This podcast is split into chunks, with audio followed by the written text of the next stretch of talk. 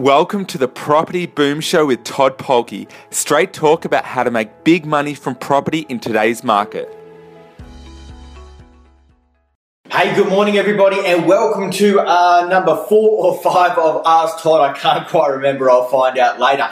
Today, we are going to be talking about um, a question which has been thrown at me a lot in the last few weeks, and that is, of course, the latest media frenzy all around Labor government wanting to scrap negative gearing. Now, I wanted to um, add in some really cool sound effects like dun dun dun or something like that, but um, I really haven't got my head around making movies just yet, so I won't bother doing that. But um, you, you got my sound effect, like dun dun dun. Um, and, uh, you know, it's just the latest media frenzy. I figure they must have already exhausted their, um, their process of uh, using the, the housing bubble as the major media frenzy uh, point for the year already, so they've moved on to the next one, which is all about this latest thing, negative gearing, which in fact is not a latest thing. It's been bandied around for many, many years now about the government scrapping negative gearing, but it's a, emerged its, um, its uh, head again, and the media have taken with taken it and run with it. So I want to cover a video about that so we can actually talk about it and have a discussion around it and understand well what is the government proposing and what does it mean for us? And what does it really mean, right? And, and I'll give you my um, my personal thoughts and opinions on it as well, and um, and why I think it is a dumb, dumb, dumb idea. So.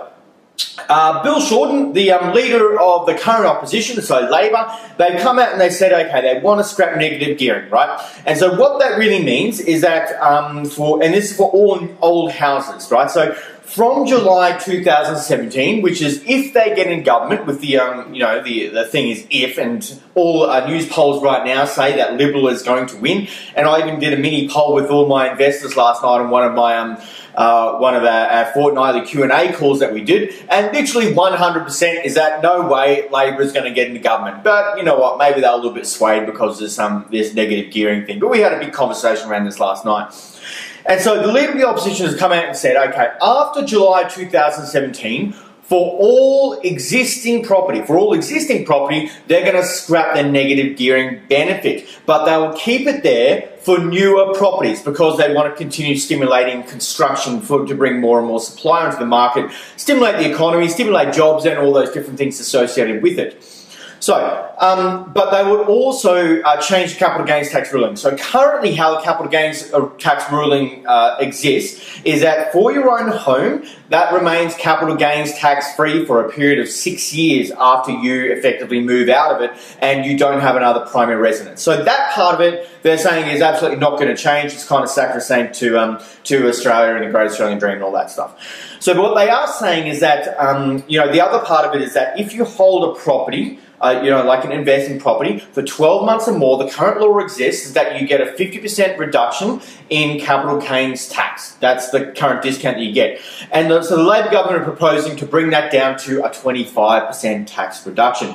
So what they're saying this is going to do, um, their, their, benefit of it is that it's going to uh, bring the, you know, put some more money back into the budget so they can actually cover their spending that they're proposing, which is what Labor tends to do. They come into power and they spend a lot of money. That's what they tend to do. Liberal come into power and they try and save money. That's just what tends to happen on a, on a consistent, ongoing um, basis as they, uh, as they change parties. Um, so it's going to add some more money to the um, to the budget, so they can cover other things they want to spend money on. And they're also saying it's going to make it fairer for uh, the Australian property market, and so first home buyers can get back into the marketplace which is a which is a good thing. You know, you want first home buyers to be able to get that great Australian dream. I have a bit of a, a, conspiracy theory that moving forward into the future, many years into the future, that we will tend to become a bit of a nation of renters, and um, you know that already exists in a lot of other countries. But I think that actually probably will wind up happening in a, in Australia at some point in time.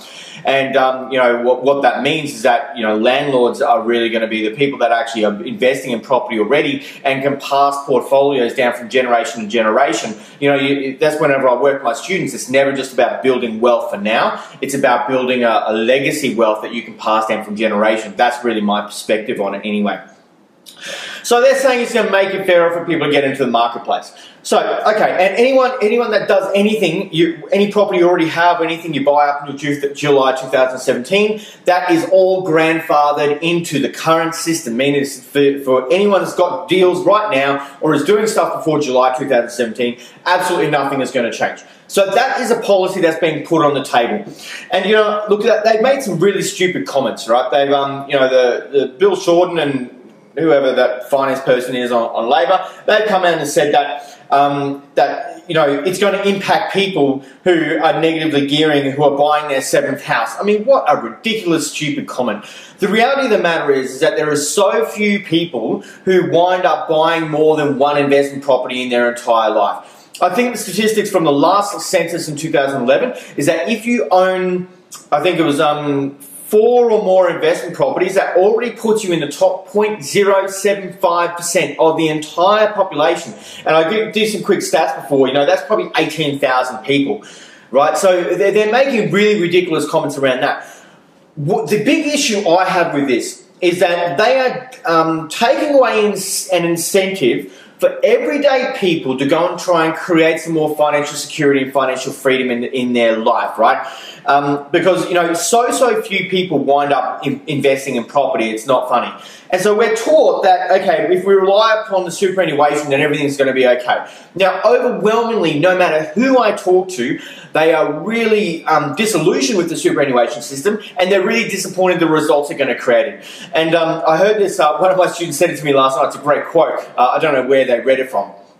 But it's a great quote. Was that saying you, you're? It's easier to predict your own death than it is to predict what they're going to do with superannuation next, and that's so so true.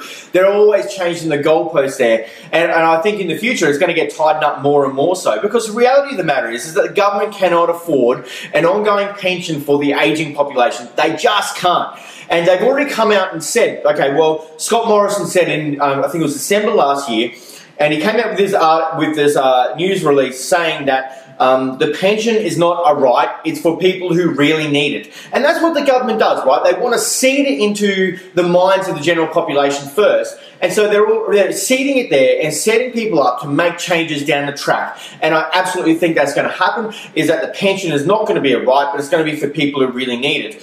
But as Australians, we've had this um, we've had this safety net there that you know what? Oh, even if we don't take control or take care of our financial life or take responsibility for our financial future, the government has got our back.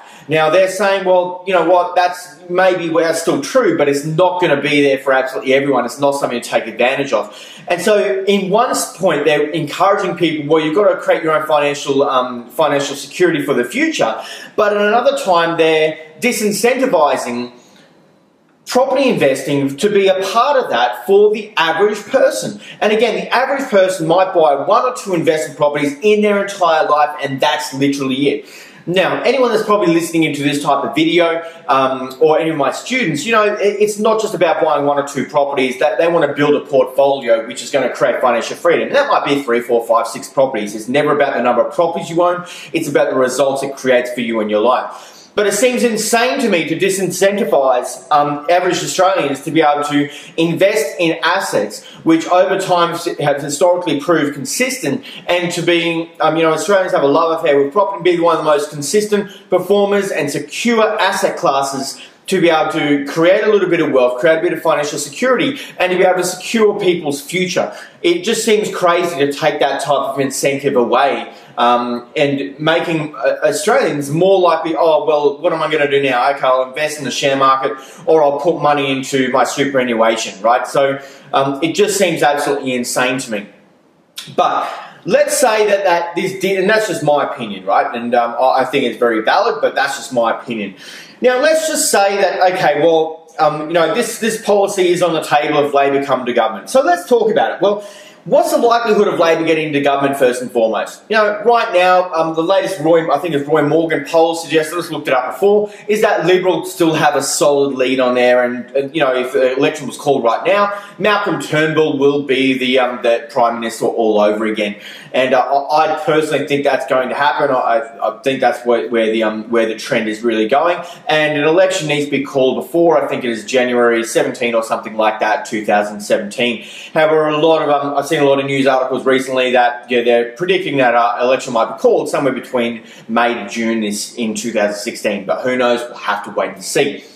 So even if okay, well, what if there's an upset and Labor gets into power? Okay, okay, great. Does that mean that they can automatically just introduce this this um, this bill? They can introduce this policy, and it's just done and dusted like that? And the answer is absolutely not. So they've got a they've got a whole um, process, legislative um, process where they have to submit this bill, submit this policy, go through government. It's got to be debated between both sides of, of party. You know, Liberal that are that are to, uh, come out and said they're totally against it, and Labor, You well, Bill Shorten's for it. Who knows who else is for it in the Labor Party? So they debate it, debate it, debate it. And you know, the current policy as it exists, as what Bill is um, is saying, will be whittled down and whittled down and, and uh, watered down somewhat, and then maybe it might go through. Okay, so even if it does go through in in July 2017 is what they're suggesting that if it does go through and, and there's an upset and Labor getting the power, if it does go through, let's talk about what that actually means. So, what they're saying is that for all older properties, existing properties, now let's just forget about your current portfolio, right? Because you've got that, that's grandfathered into the situation, anything you do up until 2017. And by the way, this should be in another incentive to go and, okay, well, c- continue your investing portfolio, getting before any potential changes could happen. But you've always got to be thinking about, well, if this does come in, then what impact is that going to have? As a property investor, I have a firm belief that there's never a bad time to be investing. A very firm belief. It's just a different time. So we look at what's going on in the marketplace, we look at the trends, we look at the economy, we look at, um, you know, the property cycles, we look at interest rates, we look at it all and go, okay, well, what does this really mean to us? And the same with that, like the APRA stuff that has just come in, where it's tightened up, literally tightened up serviceability. I won't go into that detail here, but really what it's done is tighten up serviceability for investors, okay, and it's slowed down the level of investors in the marketplace, which is a good thing at this point in time, where investors have been making up such a large proportion of the market. That doesn't mean property investing is stuffed. It just means that we need to change our approach. We need to do some different things, keep moving forward. And this is the exact same thing. If this negative gearing stuff did come into it, Okay, well, what would that mean? Now, so um, it's not going to affect new construction, all right? So newer properties, it's not going to affect it whatsoever. So you can keep buying newer and newer properties, no issues whatsoever. But they're suggesting that it's designed so um, first home buyers have an opportunity to get into the marketplace. Okay, great. So what does that mean?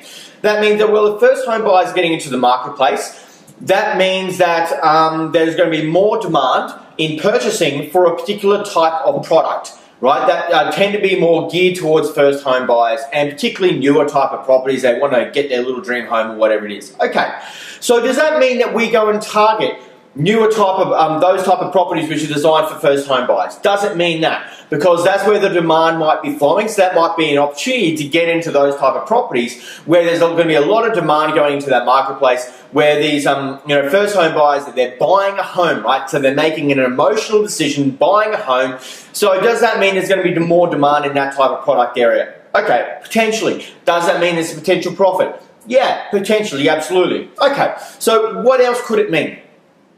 It could mean that, well, the level of investors might drop out of the marketplace. So there might be as many investors in the market because um, it's taking away one of those incentives. Now, I never invest purely for tax reasons. That is stupid, ridiculous investing.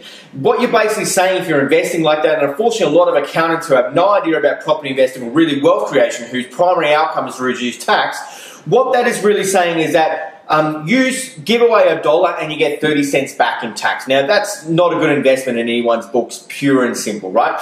But that's often what is a lot of people do.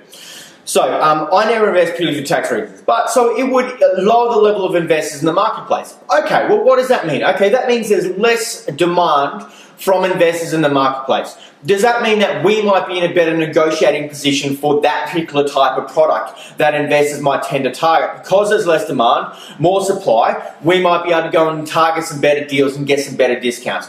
That's another possibility. Okay, so another possibility is that um, you know, because more people are jumping out of the rental market and going into buy properties, well, what does that mean to the rental market? Okay, well, that could mean that there might be a bit of a reduction in rent in a certain type of product that the first home buyers were originally renting. All right, so what, do we need to prepare for that? Yes, potentially. Okay, so we need to look at that. Is that something which is going to um, happen, and what do we need to do about it? Right.